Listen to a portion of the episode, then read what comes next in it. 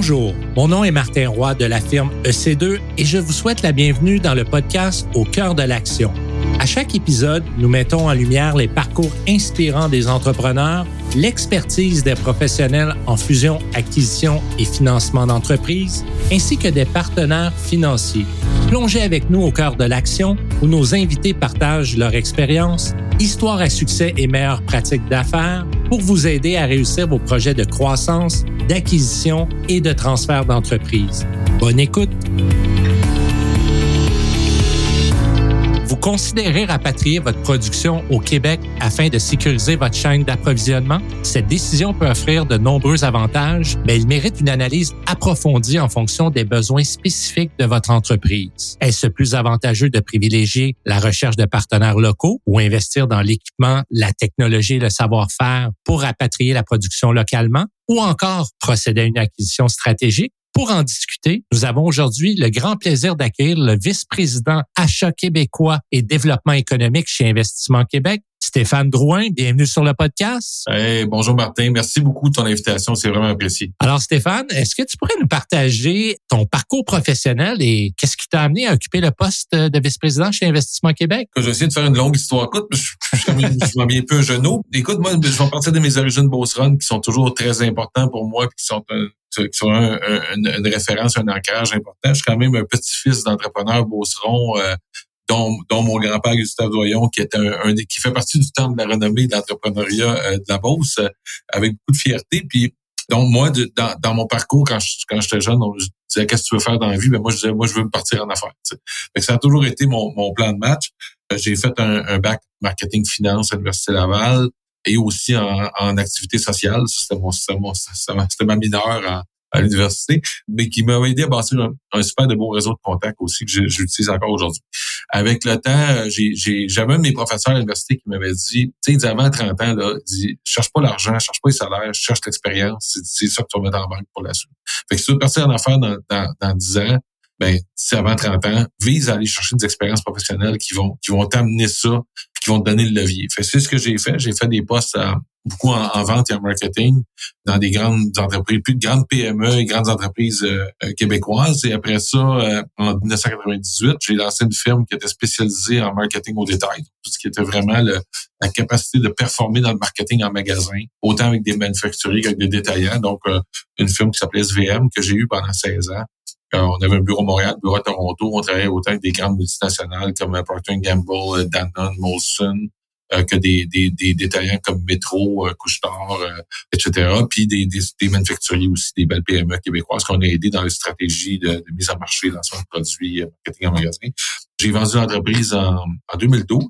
Et après ça, j'avais le goût de revenir à travailler directement avec les, les, entrepreneurs pour aider à faire grandir. Puis je suis parti vraiment encore là, mes origines Beauceron, soit me rattrapent. Moi, ce que j'aime du tissu économique de la Beauce, c'est qu'on a plein de PME et on, on, est moins vulnérable aussi avec l'économique parce que si ben, il n'y a, jamais une grande entreprise qui met 500 euh, personnes à la porte. Bon, il y a quelques grandes entreprises, mais la plupart du dessus, c'est très, très PME. Puis souvent, il y a une grande cohésion d'entreprises qui travaillent ensemble, la chaîne d'approvisionnement local. Alors, euh, alors j'ai dit, ben, je vais essayer d'aider les entreprises, les PME du Québec aussi à grandir. Je voyais une lacune en planification stratégique des petites entreprises. Je voyais une lacune, à travailler de la planification stratégique, mais vraiment adaptée à la réalité d'un entrepreneur. Mais aussi, l'entrepreneur et, et l'entreprise sont souvent très liés. Donc, je me suis formé aussi en coaching pour entrepreneurs. Donc, j'ai lancé une pratique que j'ai fait pendant dix ans, où est-ce que je faisais de la planification stratégique avec des belles entreprises pour aider les gens à dire, ben, est-ce qu'on veut s'en aller, puis comment on va y aller, puis comment on s'ajuste, puis comment on est dans l'action sur des choses très, très simples. Et après ça, ben, coacher les entrepreneurs à travers ça à différents niveaux. J'ai même eu le privilège d'être coach à l'école d'entrepreneurship de Beauce pendant, pendant cette période-là. C'était une rencontre extraordinaire. Travailler avec euh, au-delà de 1000 entreprises sur 10 ans. Donc, c'était vraiment bel apprentissage aussi, que c'est toujours à deux, sens. Et en 2020, petite anecdote, j'ai signé un super de contrat. J'avais j'avais le goût de, de ramener mon expérience, puis c'est un peu ce qui me drive aujourd'hui, qui m'amène à IQ. J'avais le goût d'amener mon expérience, mon, mes compétences, mes qualités, puis mes forces dans, dans le développement économique et social du Québec. Moi, j'ai de quoi offrir, puis comment je peux essayer d'avoir plus d'impact globalement dans ce que je fais? Je faisais beaucoup avec les PME, puis je peux amener ça à un autre niveau. J'ai été approché pour être directeur général du Conseil québécois du commerce de détail, donc un secteur que je connaissais très bien. Et c'est là qu'est l'anecdote, j'ai signé mon contrat le, le 9 mars 2020 pour commencer le 8 avril et le 12 mars, on annonçait qu'on fermait les magasins, qu'on fermait des, rassemblements publics, etc., etc. Fait que mon mandat, qui était beaucoup de relancer l'organisation, la stratégie, etc., s'est transformé en mandat de gestion de crise pendant, ben pendant un an, à, travailler étroitement avec le gouvernement, le ministre, son cabinet, euh, et la fonction publique, euh, les médias, les, et surtout avec tout l'écosystème des détaillants québécois qui, sont magnifiques, des entrepreneurs extraordinaires là-dedans, autant dans les grands détaillants, comme je pense à Peter Simon, François Roberge de, La Vie en Rose, etc., mais aussi plein de PME québécoises là, que, qui avait des enjeux, des défis. Donc, ça a été un super de mandat extraordinaire, assez épuisant, par contre, après un an de, gestion de crise à temps, plus que plein. Et est arrivé euh, par hasard une opportunité euh, par l'entremise d'un ami euh, Investissement Québec avait eu le mandat du ministre de développer une stratégie d'approvisionnement québécois pour le business to business. Donc, comment on aide les entreprises québécoises à acheter davantage au Québec? On, ne ressentait pas trop à, ce moment-là. On commençait à ressentir un peu la crise d'approvisionnement qui, a eu lieu dans 2020, 2021, 2022. Et aussi comment on bâtit la résilience de nos chaînes d'approvisionnement à long terme on, travaille sur nos secteurs stratégiques. Et ce mandat-là m'a vraiment appelé, vraiment. Là, quand j'ai oh, wow, c'est donc cool. Fait qu'à la base, c'est un mandat d'un an comme consultant.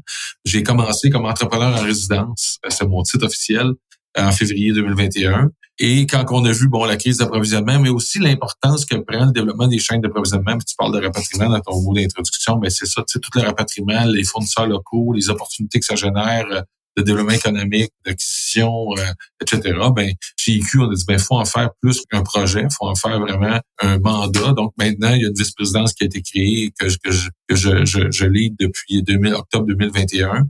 Et aussi, ça fait partie intégrale de notre plan stratégique 2023-2027 l'achat québécoise. Fait que c'est vraiment, c'est ce qui m'a amené chez IQ. Puis tu vois, une opportunité de mandat. Donc, ma, conjointe trouvait ça très drôle parce que, c'est ben, plus, inquiétant que drôle parce que j'avais vraiment un, emploi chez, au Conseil québécois que j'aimais beaucoup, qui était quand même un, bel emploi. Puis je m'en vais dans un contrat d'un an, tu sais, ma, ma blonde a vivre avec un entrepreneur, tu sais, Martin, c'est pas, c'est pas toujours facile. Mais tu vois, ça s'est transformé dans une belle opportunité, puis qu'encore aujourd'hui, euh, vraiment extraordinaire. Fait que dans le fond, euh, la pandémie, euh, Stéphane, a peut-être accéléré ce mouvement-là chez Investissement Québec en lien avec les chaînes d'approvisionnement, parce que cette pandémie-là a quand même mis en, en lumière ce qui se produit sur une chaîne d'approvisionnement. Et là, ils ont, ils ont fait ce pote-là, puis ils sont allés chercher un, un entrepreneur avec un, ADN de la Beauce pour, pour les aider. Alors maintenant, tu accompagnes nos PME québécoises via des investissements Québec. Si tu nous parlais justement un petit peu plus de, de ce rôle-là que tu joues aujourd'hui chez, chez Investissement Québec. Ouais. Écoute, c'est intéressant parce qu'on est parti avec une feuille blanche, puis mon entrée en poste a été vraiment en lien avec l'accélération le, de la crise d'approvisionnement, où ce que là, les containers étaient partout la fameuse crise des containers où le, plus personne n'était capable d'avoir rien. Fait que le premier service qu'on a développé, puis au début j'étais tout seul, c'était aider des entreprises québécoises à trouver des fournisseurs au Québec. Fait que là on avait, c'est encore, je suis tombé dans la gestion de crise où on a des entreprises qui nous appelaient, écoute là, j'ai telle affaire, puis là faut que je trouve un fournisseur au Québec, puis là pouvez-vous m'aider, puis là je suis mal pris, puis il y en a qui étaient vraiment mal pris là. Et il y en a qui, qui, que le container n'arrivait pas dans deux semaines, ils mettaient un shop sur pause. Ça avait des impacts, ben oui. Fait que là, il y en a qui c'était moins, moins, moins pire, mais quand même. Fait qu'on a vraiment parti là-dessus, on a bâti une équipe qui est toujours en place aujourd'hui sur la substitution des importations. Mais à travers ça, mon mandat initial aussi, c'était comment aussi on développe la résilience à moyen long terme de nos chaînes d'approvisionnement. Donc, on a une équipe qui s'occupe de travailler à vraiment identifier dans les secteurs stratégiques les maillons faibles de la chaîne ou les trous dans la chaîne d'approvisionnement pour dire ben, comment on s'assure qu'on transforme ça en opportunité, euh, soit de développement avec nos entreprises ici au Québec. Donc, écoute, les entreprises qui peuvent, qui fournissent déjà, mais des enjeux de capacité, des enjeux de productivité ou de compétitivité, euh, des enjeux de certification, ou ben on regarde aussi si c'est pas présent au Québec, avec nos équipes d'investissement Québec international, comment on peut peut-être attirer des entreprises étrangères pour venir combler ces opportunités. À s'installer ici. Euh, ben donc, c'est les gros volets. À, l'intérieur de ça, on, on a inclus aussi ben, un élément qui est important, c'est l'économie circulaire. Donc, avec nos équipes, j'ai une personne qui est dédiée à ce volet-là. Comment on amène l'économie circulaire pour aussi renforcer nos chaînes d'approvisionnement? Donc, trouver des opportunités de valorisation de résidus, mais pour les ramener dans des opportunités de, de chaîne d'approvisionnement pour travailler avec nos équipes euh, Investissement Québec euh, Innovation là, qui ont, qui ont de l'expertise aussi dans la valorisation. Stéphane, tu vois un peu euh, le contexte économique actuel. Il y a des défis des fois au niveau de logistique. On a vu récemment au niveau du transport par bateau, il y a des impacts de certaines matières qui sont un peu pris en otage. Donc, on, lit ça dans les nouvelles. Il y a eu euh, la pandémie. Donc, tout le volet approvisionnement devient un défi. Comment tu vois les tendances actuelles et comment se positionne le Québec justement quand tu veux amener une production locale? C'est quoi que tu observes en ce moment? Tu sais, euh, dans la réalité de la PME, puis tu es, là-dedans, vous êtes là-dedans, vous êtes tous les jours, tu sais, on va beaucoup dans la gestion de priorité. Là, on est passé de la gestion de la crise d'approvisionnement, puis quand l'approvisionnement s'est stabilisé, là est arrivée la crise de main-d'œuvre qui est encore très présente aujourd'hui. On a aussi relié une crise de productivité où il faut investir en automatisation, puis investir en, capacité, etc. On peut en reparler après. Puis après ça, ben, on a aussi l'inflation, puis on a aussi les taux d'intérêt, puis le financement qui est plus difficile, puis plus cher, etc. Donc, l'approvisionnement, moi, je compare toujours ça au jongleur d'assiettes sur des bâtons. Là, tu là, à un moment donné, l'assiette d'approvisionnement, elle tourne. Fait que là, celle-là, on va la laisser tourner, puis on va checker du coin de l'œil, puis on va s'occuper des autres assiettes qui chambranent un petit peu plus. Le défi par rapport aux chaînes d'approvisionnement, c'est qu'il y a encore des très, très grandes menaces? Il y a des gros nuages noirs à l'horizon qui sont géopolitiques. On le voit l'Ukraine, on voit la Chine avec Taïwan, on le voit, c'est le Moyen-Orient là, les, là, là, qui, là, qui commence à avoir des impacts significatifs dès maintenant. Mais pour l'entrepreneur, tant que c'est pas un problème aujourd'hui, j'ai tellement d'autres affaires à gérer que je vais, vais attendre. Mais le problème qu'on a, puis moi, c'est le message que j'envoie aux entrepreneurs, puis je fais beaucoup d'allocutions à travers le Québec. Pourquoi attendre la prochaine crise pour renforcer votre chaîne d'approvisionnement local? Puis la grosse tendance mondiale présentement, c'est le retour à l'achat de proximité. Proximité, ça veut pas dire d'acheter mon voisin d'à côté. Si oui, tant mieux. Hein, l'achat local commence local. L'achat local commence dans ma région, commence après ça dans, dans la province, au Québec. Puis après ça, on regarde au Canada, par l'Amérique du Nord. Mais il y a un gros retour. Puis dans cet élément-là, il y a une sécurisation de, de l'approvisionnement qu'il faut regarder. Il faut pas attendre. Moi, je dis, écoute, ça va repéter.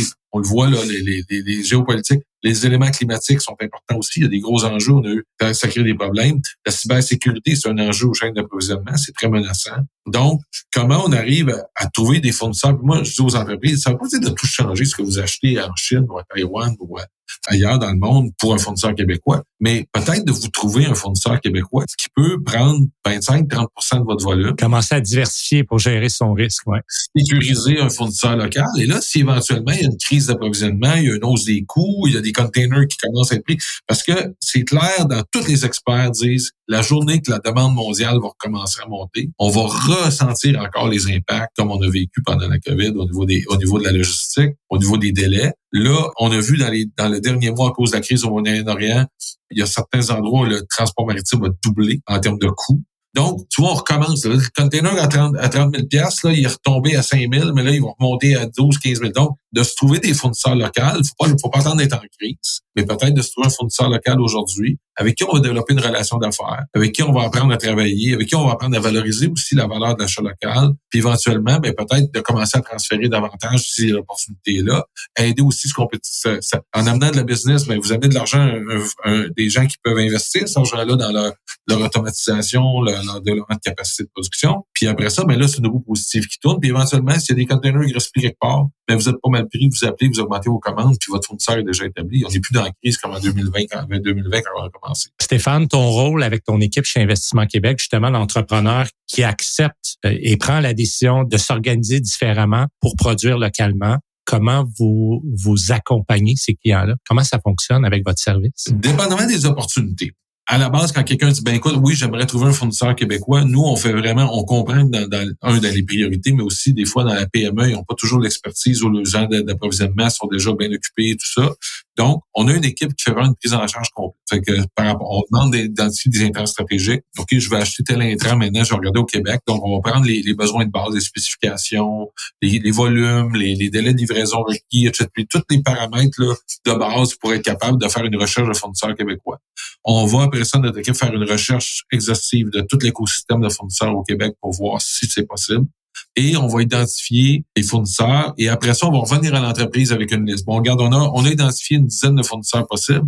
On aimerait ça les requalifier avec toi. Donc, oui, lui, j'ai déjà parlé. Non, lui, il fait, là, on va regarder. Et on va après ça, notre travail, c'est d'amener à cibler deux, trois fournisseurs potentiels où là, l'entreprise va vraiment pouvoir faire une prise en charge, puis dire, OK, là, moi, je vais m'occuper des contacter, puis moi, je vais, je vais regarder euh, ce que je peux faire comme transfert. Donc, on essaie de l'amener le plus loin possible.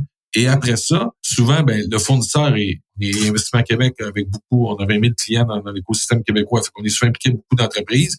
On est capable, avec nos équipes d'investissement Québec euh, Innovation, à Saint-Malcric, euh, nos équipes de financement, puis, puis des gens comme vous autres d'aider ben, à mettre ces projets en place pour dire, ben écoute, on, va, on va attacher tout ça solide. Puis ce qu'on veut, c'est que ça donne des résultats rapidement. Donc, c'est un accompagnement, un maillage dans l'écosystème québécois avec les clients que vous avez. Vous faites de l'identification de partenaires.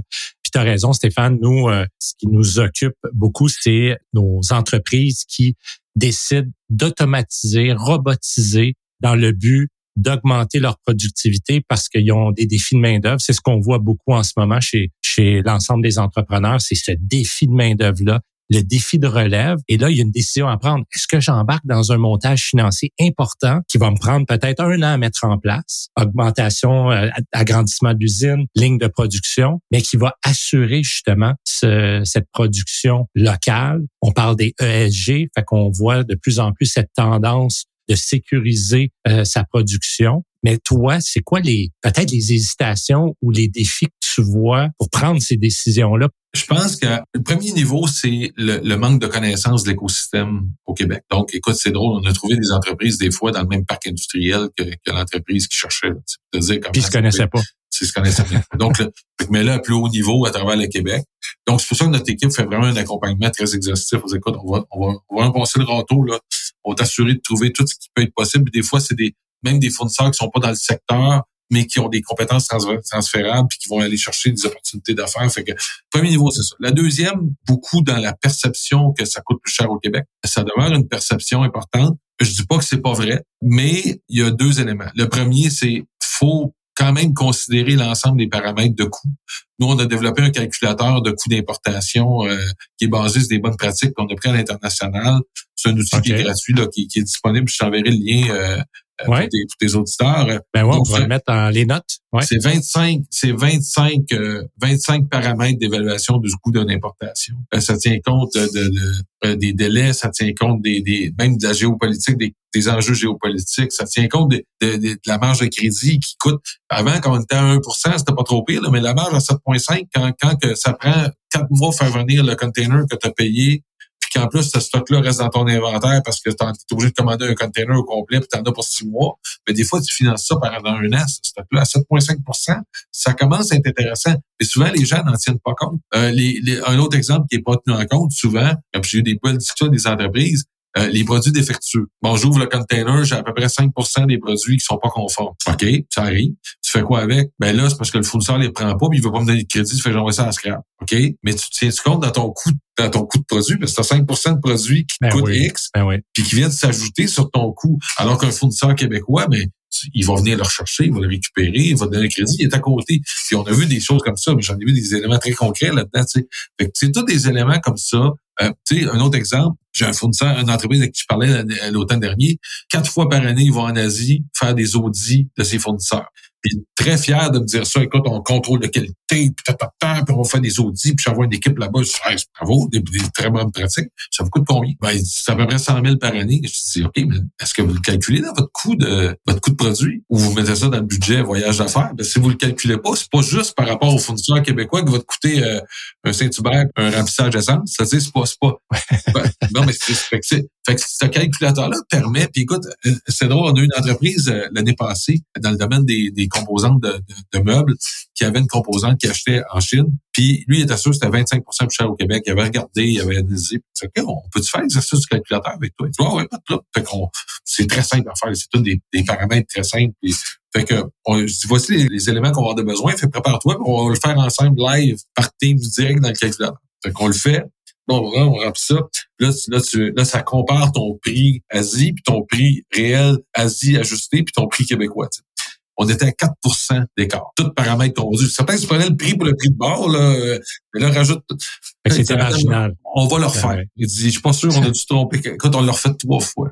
La troisième fois, il dit, sérieux, je comprends très bien la logique, puis ça n'a pas d'allure, mon affaire. Il dit, écoute, je, je mets en place automatiquement aujourd'hui un rapatriement d'une partie de ma production vers le fournisseur québécois. Il dit, je viens de comprendre, puis finalement, écoute, il nous a rappelé après, trois mois après, on nous remercié pour dire comment ça avait changé sa vie, en plus d'avoir un fournisseur québécois. Puis, mais tu vois, fait que cette barrière de perception-là est importante. Puis aussi, un coup d'opportunité. Toutes les menaces qu'on a, là, si c'est mal pris que la crise d'approvisionnement où il y a des enjeux d'approvisionnement importants dans, six mois, dans un an, dans deux ans.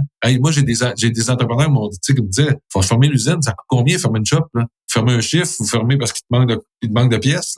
J'avais un entrepreneur à un moment donné d'une très grande entreprise qui m'appelle un président d'entreprise référé par un de mes collègues. C'est vraiment dans la crise d'approvisionnement, mais ça reflète bien cet exemple-là.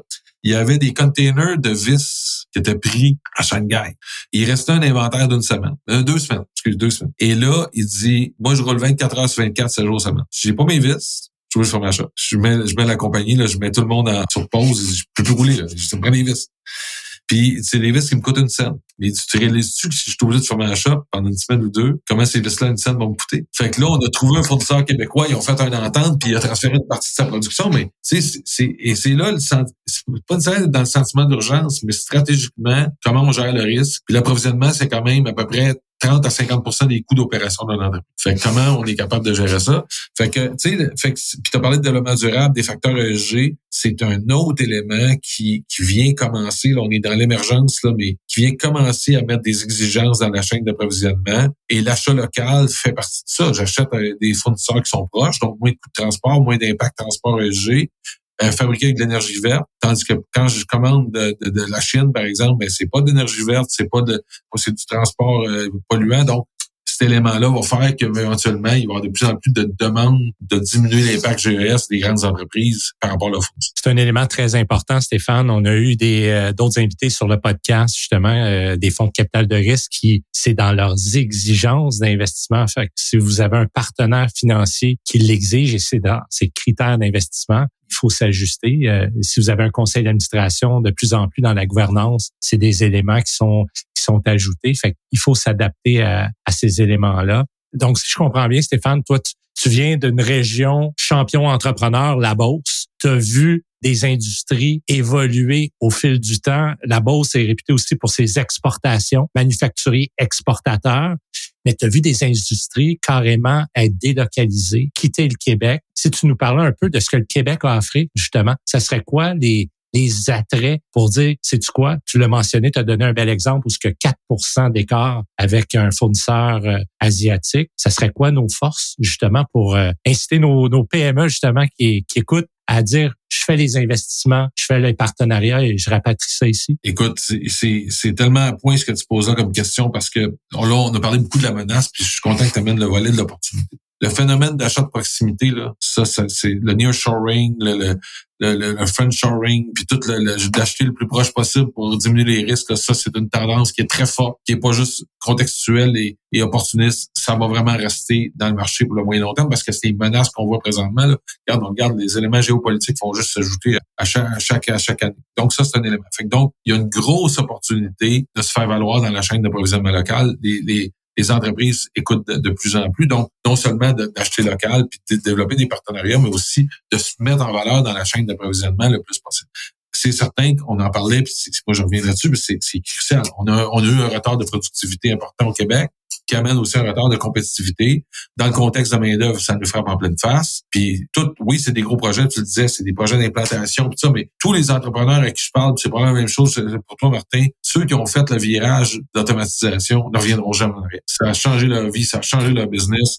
Il y avait des gens de Mobica dernièrement qui nous parlaient comment ça, comment ça, ça a changé leur modèle d'affaires. Ça les a rendus plus compétitifs, plus agiles, euh, plus performants. Euh, donc, ça a augmenté le chiffre d'affaires. Tu sais, je, je donnais l'exemple aux gens de la filière batterie dernièrement. on est très impliqués dans la filière batterie, comme tu sais, puis moi, j'ai un rôle dans la filière batterie où est-ce qu'on veut profiter de non seulement l'implantation des usines qui viennent ici, mais comment on bâtit les chaînes d'approvisionnement pour ces entreprises-là. Donc, dans l'écosystème québécois, toute une cellule qui est dédiée à ça.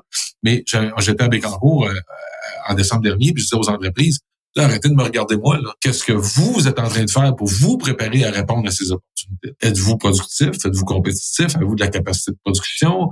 Euh, vous êtes-vous fait connaître dans l'écosystème? Avez-vous les certifications requises? c'est beau de dire, on veut, on veut, on veut de la business, mais êtes-vous prêt? alors c'est ça, il y a une opportunité qui s'en vient dans le marché avec l'achat de proximité. Le développement durable, c'est, j'en reparle parce que les filiales européennes commencent à exiger de plus en plus de critères de développement durable, diminution des ESG, certification ISO 14001. Donc, si vous êtes fournisseur de ces entreprises-là, attendez-vous que ça va venir. J'étais avec des gens dans l'aéronautique cette semaine, des grands manufacturiers aéronautiques. Pas cette semaine, la semaine passée, ça va faire partie aussi de plus en plus de leurs critères d'achat. J'étais avec les gens d'Hydro-Québec, la même chose, achat local, très important, mais il faut que les entreprises respectent les critères de développement durable, de, de, de, de, capacité aussi, parce que c'est des gros projets. Fait que cette opportunité-là, comment vous vous préparez à répondre aux opportunités de la chaîne d'approvisionnement? Puis dans cette opportunité-là, tu parlais d'exportation, mais nous, on le regarde aussi, puis on a une cellule de travail qu'on est en train de mettre en place qui touche l'équipe d'achat québécois, l'équipe d'attraction d'entreprises étrangères et l'équipe d'exportation. Parce que non seulement on veut répondre à des opportunités par rapport à la chaîne d'approvisionnement local Québec, mais comment aussi on peut faire un levier de ces opportunités-là pour bâtir à travers les besoins de la chaîne dans l'Amérique du Nord. Puis dans ce que le Québec a offert, l'énergie verte, c'est une des plus belles choses que le Québec a offert. On fabrique avec de l'énergie verte. Puis ça, c'est de plus en plus important.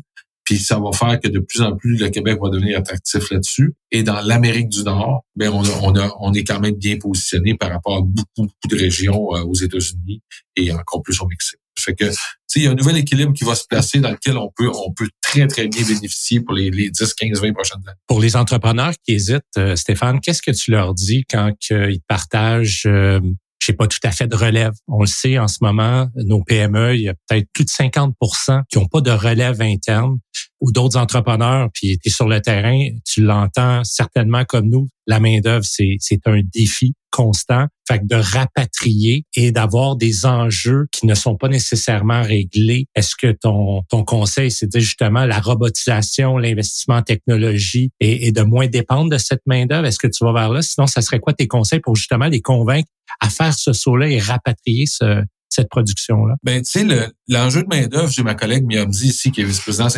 vice d'intelligence économique et main-d'œuvre chez Investissement Québec. Puis le déficit de main-d'œuvre, présentement, le, taux de remplacement, donc pour chaque personne qui part à la retraite, pour les 15 à 20 prochaines années, c'est 0.8. Donc, tu as 0.8 personnes qui remplacent une personne qui part. Fait qu'on a un déficit de 20% Fait qu'attendez-vous pas qu'il y ait une baguette magique puis que la main-d'œuvre va se régler demain matin. C'est pas vrai ça va devenir, ça va rester un enjeu important pour les 15-20 prochaines années.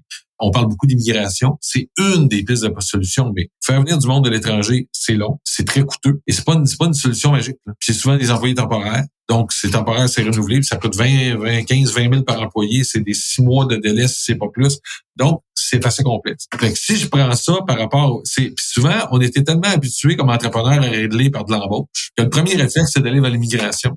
Mais quand tu additionnes les enjeux, puis par exemple d'entrepreneurs qui ont venir de la main-d'œuvre étrangère, les enjeux de coûts et de délais et de paperasse puis de bureaucratie pour faire venir cette main-d'œuvre-là, moi, entre les deux, là, je vais choisir de me mettre une machine dans l'usine n'importe quand, puis je vais investir un million de nouvelles machines d'autopalettage ou de, de, de robotisation, d'automatisation, parce que cette machine-là est là pour 5 ans, 10 ans, 20 ans. Elle va me remplacer deux employés. Écoute, je l'ai vu pas plus tard qu'en mois de janvier, j'ai une entreprise que j'ai rencontré, il m'a présenté en faisant le tour d'usine un nouvel équipement qu'il venait de mettre pour, pour visser une, plateforme sur une autre, une autre pièce. Il dit avant, j'avais quatre personnes qui travaillaient là. Puis il dit aujourd'hui, avec une personne, je sors dix fois plus de pièces à l'heure que je sortais avec quatre. Puis les trois autres sont pas partis. Là. Je les ai mis ailleurs et des postes à valeur ajoutée dans l'entreprise.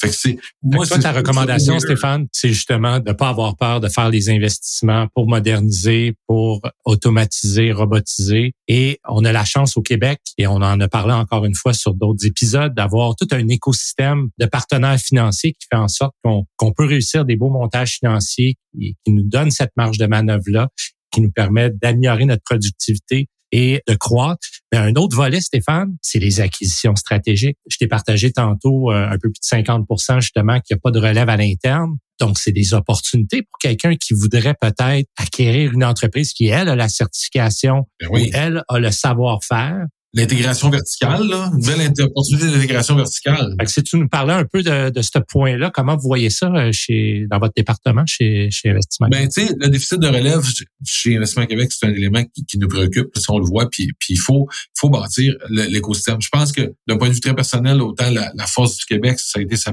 sa PME, son écosystème de PME, ça peut devenir une menace dans, ce contexte-là parce qu'effectivement, les, on se bat dans une économie mondiale, mais aussi nord-américaine. Et si on, on a des entreprises qui se mettent à fermer, ben c'est, je, je le vois dans un secteur stratégique là, j'ai eu une rencontre la semaine passée. Euh, tu sais, c'est le secteur est en train de s'effriter. Là, il y a des entreprises qui ferment, mais là, les entreprises qui utilisent ce service-là commencent à aller en Ontario, aux États-Unis. À l'extérieur du Québec. Donc, ces ben entreprises-là, éventuellement, vont être appelées à se délocaliser et se rapprocher parce que c'est un, élément que la proximité est proche. Il y a toutes des, des coulantes de ça. Après ça, des, des dommages collatéraux. Fait que moi, je le vois comme une super de belle opportunité.